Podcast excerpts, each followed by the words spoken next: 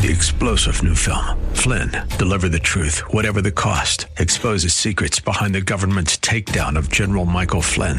Flynn knew what the intel world had been up to. He ordered the first audit of the use of contractors. This set off alarm bells. He told the truth. He was the most dangerous person for Donald Trump to hire. They had to get rid of Flynn. Flynn, deliver the truth, whatever the cost. Available now. Watch it today. Go to salemnow.com. Salemnow.com. The following program is sponsored by Ron Geyer Roofing.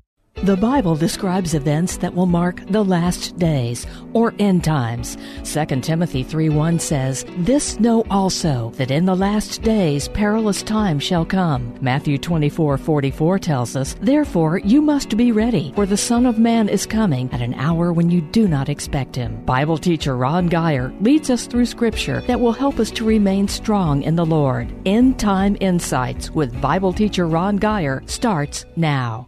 Good evening, family, radio listeners. Hallelujah. Thank you so much that your heart is for truth. Your heart is for God. And I love that. And this is just the place to come. If you want truth, this is where you come to. You come to Christian Radio. Hallelujah.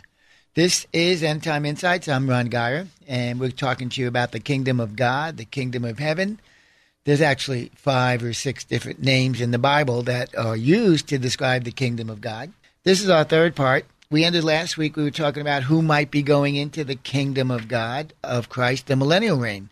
Okay, we're already in the kingdom of God. The Bible says we're already seated in heavenly places with Christ Jesus. You got your name written in the Lamb's book of life. You punched your ticket for the rapture. Hallelujah. And so God deals with time, not like man. He deals, he's big. He deals with time in ages. Currently, we're in what's called the church age, or actually, the church age is a subgroup underneath the grace age, the age of grace. And so the church age ends at the rapture of the church, but there's another seven years of the age of grace, and that's the tribulation period that's included in that. And I just love that. That to me, that just speaks so much of the love and the grace of God that He includes the tribulation period, which is nasty, which is the judgment on Israel and the nations that persecute Israel. It's a terrible time, and yet that's included under the age of grace. What does that mean to us? Well, what that means to us is that people are still getting saved. Truth be told, in the early years of that tribulation period, we're going to see the largest incoming into the church, the largest ingathering, as it were, that the earth has ever seen. It's going to be awesome. All the people that missed the rapture, that thought they were Christians, they'll be repenting. All the people that were religious, that thought they knew God, we're going to be repenting. Plus, you've got the ministry of those that are seeing the power of God. I mean, it's going to be, uh, whew, it's going to be huge. And it's going to be great. I'd like to say I'm looking forward to it, but I'm sorry, I'll be gone. I may be looking down from heaven upon it, but it's a really fabulous time people are waiting for revival in America. I don't see that in Scripture. I can't find it in the Bible, but I can find the supernatural drawing of the Holy Spirit of God during the tribulation period. That is going to be fabulous. It's almost like a second chance. Amen. But you don't want to wait for that. Don't don't do that. It will probably cost you your life. Probably your head will be separated from the rest of your body. There'll be great persecution. There'll be great, great suffering going on. Make the decision to know Christ today and avoid that. Amen. And come home with us on the first bus. Thank you, Jesus. So remember, the end of the tribulation, and I'm talking about the kingdom, the millennial reign of Christ, right? I'm trying to get you prepared for that because it's really, it could be 10 years, 15 years down the road, maybe 20. It could be as early as eight years. So don't get stuck. So remember the end of the tribulation when Jesus returns to deal with the peoples who and the nations who are attacking Jerusalem. Listen to this summary I found in Precept Austin. Jesus then begins to discuss his return on that day. It's in Matthew 24. Jesus then begins to discuss his return on that day. He gives this description as lightning that comes from the east is visible, even in the west, so will the coming of the Son of Man be. Matthew 24, 23, and 27. Jesus is making clear that his return will be unlike that of anyone before him. He will come with speed, brightness, and power, and the whole earth will see him. He's making it clear that no demons, no angels, no supernatural cataclysmic event will ever rival the entrance of Christ as he comes back to claim kingship on his earth. Hallelujah. As soon as Jesus returns to the earth, he sets out to defeat this confederation of nations seeking to eliminate his beloved Israel. Remember the scenario here. The church has been taken out. We've got seven years of judgment on the earth. The wrath of God is released, and all the nations gather surrounding Israel at the Battle of Armageddon. And the Lord Jesus Christ, right before they're about to be destroyed, he comes back. And what does he do? As mentioned in Zechariah 14, the reason that God draws all these people together in one place is so that he can battle them all at once, a strategy any commanding officer would appreciate. This battle isn't much of a struggle as Revelation 19:21 describes the enemies of God being killed with the sword coming out of the mouth of the rider on the horse. The horse is white, the rider on the horse is Jesus Christ, and he destroys them with the word of God. Hallelujah. Jesus wins the victory simply by speaking. As the writer here says, game, set, and match. It is over. He has defeated his enemies. After this monumental victory over the attacking nations, Jesus will stand on a specific location. Where is he coming back? Zechariah 14:4 states, "On that day his feet will stand on the Mount of Olives, east of Jerusalem, and the Mount of Olives will be split in two from east to west forming a great valley with half of the mountain moving north and half of the mountain moving south. The Mount of Olives, it's a fitting place for Jesus to return. Not only will he be standing on the very mountain where he preached the Olivet discourse to his disciples, but this is also the place where he ascended into heaven after his resurrection. So where he left is where he's returning. I love it. Hallelujah. And think about how big our God is, how big about Jesus is. He's going to just come back. His feet are going to touch the earth and they're going to split the land where he stands. And the land where he stands just happens to be the Holy Mount of Olives. It's amazing. So the scene is set now for the great judgment, the judgment of nations that we see in Matthew 25. Remember, Matthew 25, verses 32, 33, and 34. This is right before we go into the millennial reign of Christ. It probably is included in the millennial reign of Christ. My personal opinion is that the millennial reign of Christ begins as soon as his feet touch the Mount of Olives. That is it. He returns to the earth to assume lordship over the earth. It begins, but it begins with the judgment of nations. Matthew 25, 32, and 34. And before him shall be gathered all nations. Actually, it's not, this isn't a judgment of nations. He doesn't really judge nations. He judges the people of the nations. A better rendering of this would be the people of the Gentile nations. And he shall separate them one from another. Don't forget, Israel has just been judged. That's what the tribulation is all about. Now it's the Gentile nations, the people of the Gentile nations who are going to stand before Christ in the judgment. As a shepherd divides the sheep from the goats, Jesus will be separating them one from another. And he shall set the sheep on his right hand, but the goats on the left. Then shall the king say unto them on his right hand, Come ye, blessed of my Father, inherit the kingdom prepared for you from the foundation of the world. The enemies have been defeated, Christ is here, and judgment is about to begin. It will be important to note that Jesus isn't the only one doing the judging.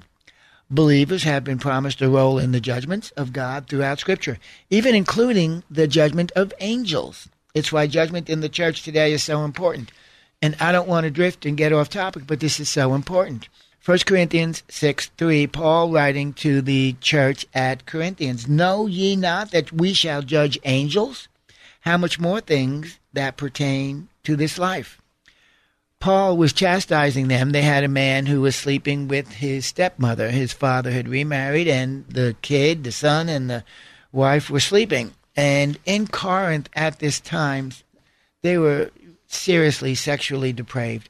Uh, matter of fact, they had such a reputation at that time throughout the region that if you were in a weird sexual relationship, if you were a fornicator, an adulterer, you were called something. You were said to be Corinthicizing. That's how serious their sin was.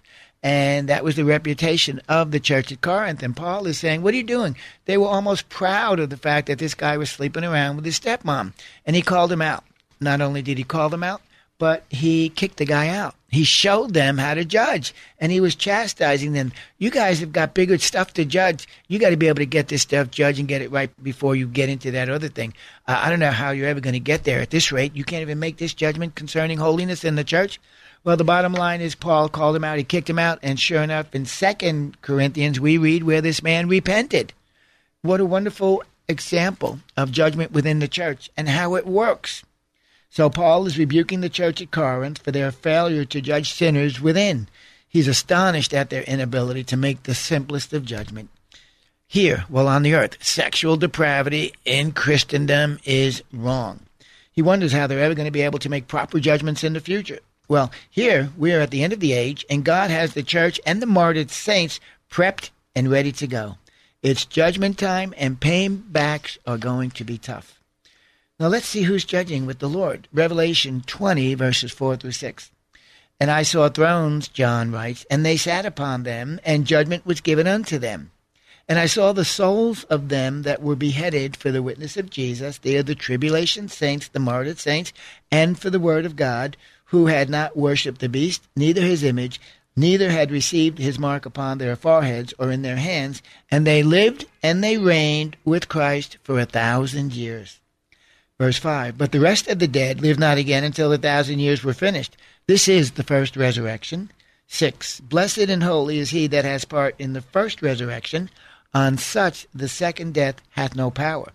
But they who, the people that are on the thrones, the people who have been martyred for their faith, they shall be priests of God and of Christ, and shall reign with him a thousand years. So, depending on your understanding of that thousand year reign, my understanding is as soon as Christ's foot touches the Mount of Olives, that thousand year reign of Christ begins. And the saints of God are ruling and reigning with him as well. It's unclear exactly when the saints sit on the throne with Christ. It's not specified, but I'm believing that as soon as Christ uh, sits in his throne at his return, that's when the saints actually go into the throne as well. So, does this occur at the judgment of nations? I believe so. Okay, so he's ready. He's pronouncing judgment not standing, he's sitting, he's on his throne. We must understand that today, now, we, the church, are being tested, we're being tried, we're being trained, and we're being perfected for the work of the ministry. The work of the ministry is not just what you think it is here. We are continuing to work for Christ. We're always going to be working for Christ. The church, a very select group of people not just today's ministry for this age, but for ministry also in the ages to come, including the millennial age. We just read it. We will be priests of God and of Christ, and we shall reign with him a thousand years. That's a very specific promise. It gives you understanding that one of the aspects of the church's existence during this millennial reign of Christ, we will be priests. That means we are coming between God and people for judgment. We are bringing them into the presence of God, like the Jewish priest in the Old Testament. And we shall also reign with him a thousand years. When we come back, probably next week, we're going to be talking about more specifically what the church is actually doing during that thousand years on the earth here. But for now, we're being tested and trained so that we can excel when we come back to do that. Paul was giving the Corinthian people a hard time. You can't even judge this. How on earth are you ever going to judge with Christ when he returns?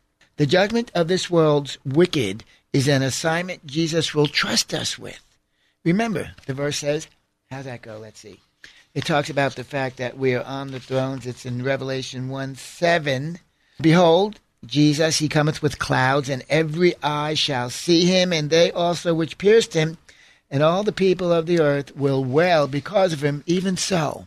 So the people who pierced Christ, who cried for his crucifixion, who stuck the sword in his side, remember they wanted Barabbas released, and Pilate was willing to release Christ, but they said, no, no, no, no, crucify him. Well, they stuck the spear in his side too. The people who pierced Christ, who cried for his crucifixion, they will also see him when he returns to the Mount of Olives, eye to eye, face to face. Well, the people who murdered the tribulation saints are going to have a similar experience, but this will be with the people they actually murdered.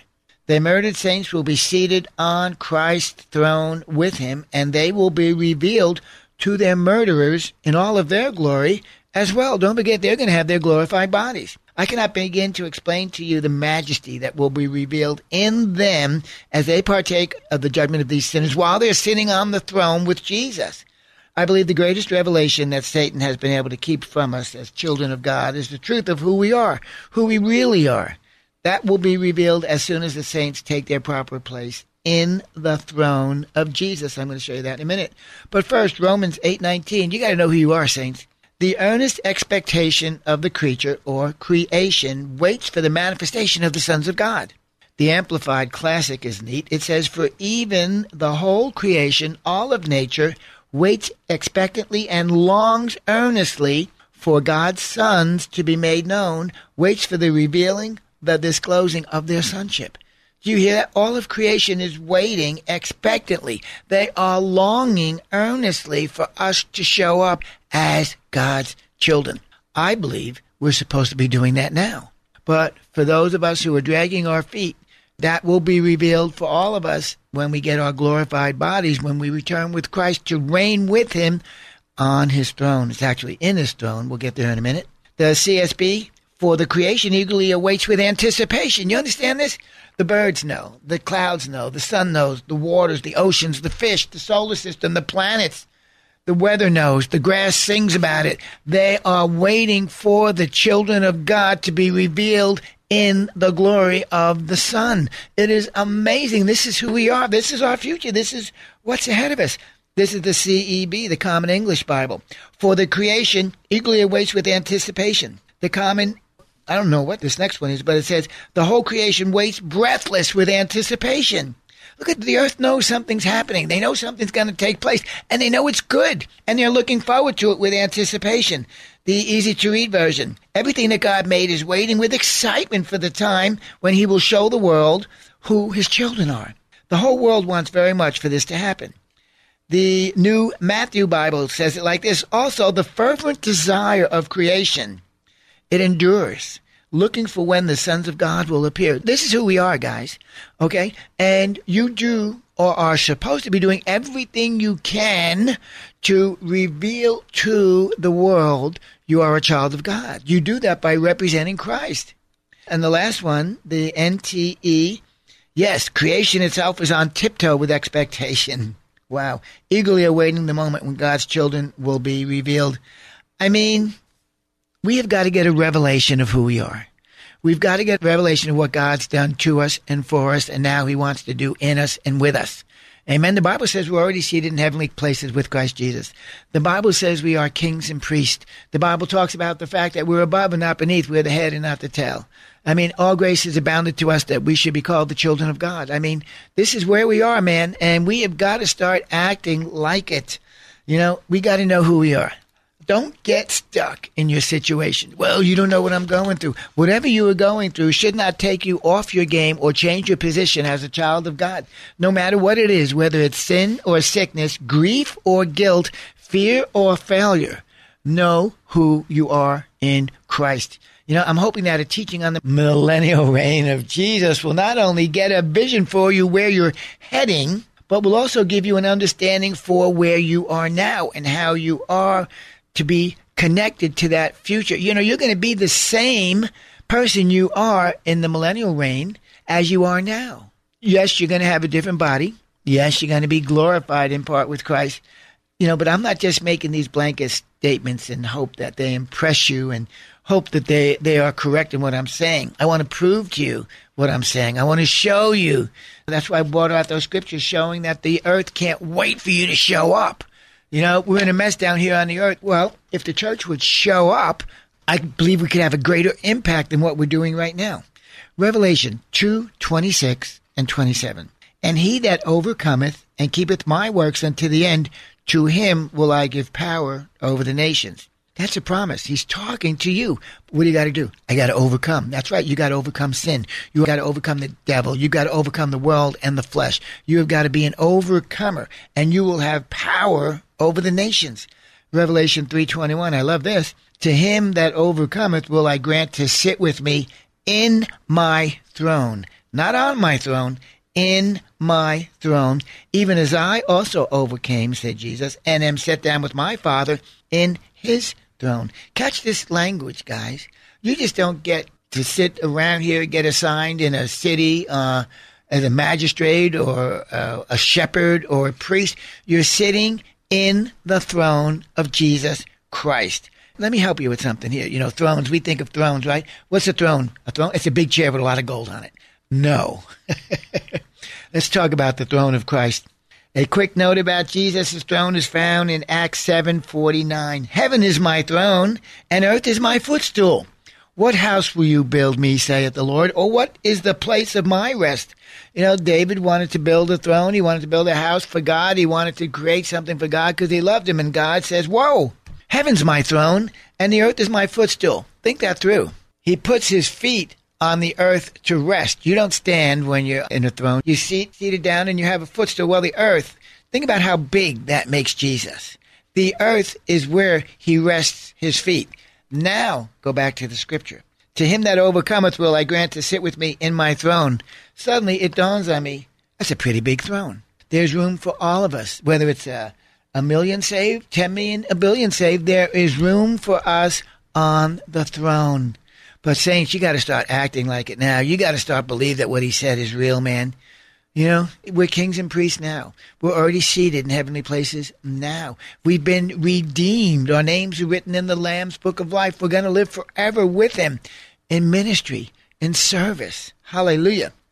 What I love about Scripture is seeing the promises of God being fulfilled. The scriptures I'm reading in Revelation as I study a Revelation they're about to be fulfilled here at the end of the age of grace when the church goes into the millennial reign of God, of Jesus Christ on the earth. I love it. It's become a political expression, that thing that promises made, promises kept. We've used it for politicians. Well, guess what?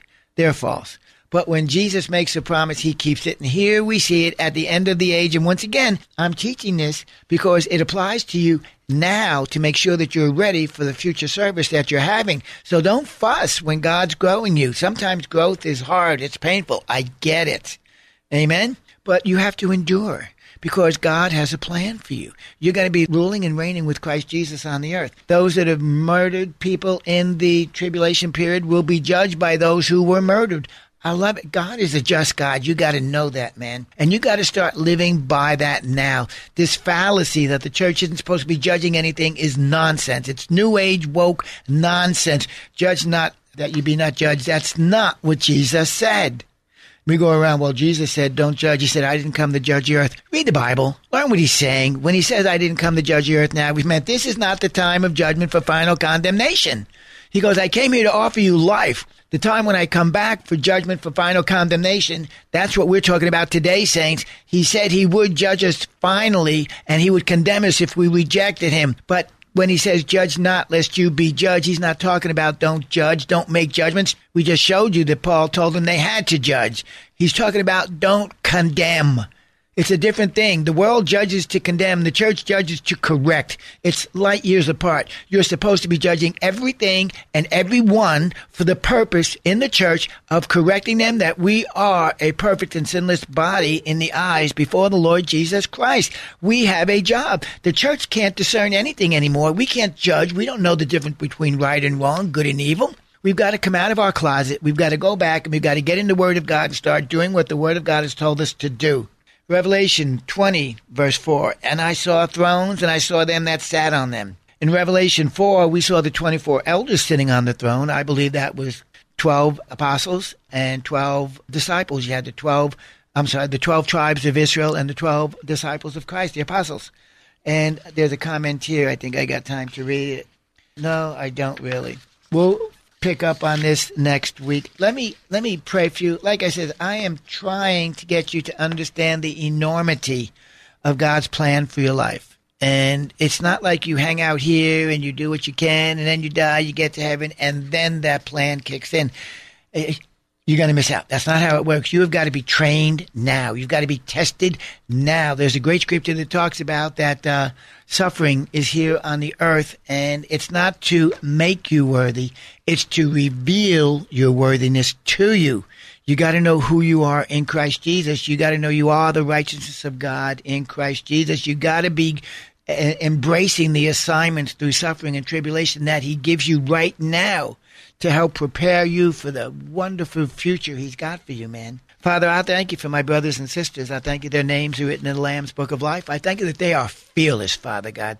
They walk worthy of the call of God in their lives unto all pleasing, being fruitful in every good work, increasing and abounding in the knowledge of you, Father God. I thank you, Lord, that you'll keep them, that you'll protect them, Father. I thank you that you'll bring them to a place of supernatural understanding of the Word of God, put in them a supernatural hunger for your Word.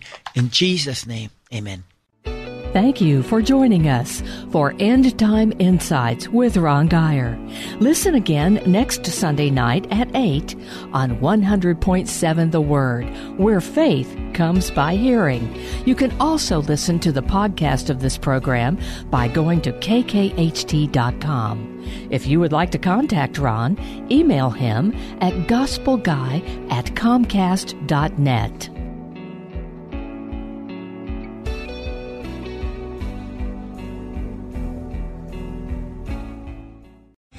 Three star general Michael J. Flynn, head of the Pentagon Intelligence Agency, knew all the government's dirty secrets. He was one of the most respected generals in the military. Flynn knew what the intel world had been up to. He understood its funding. He ordered the first audit of the use of contractors. This set off alarm bells.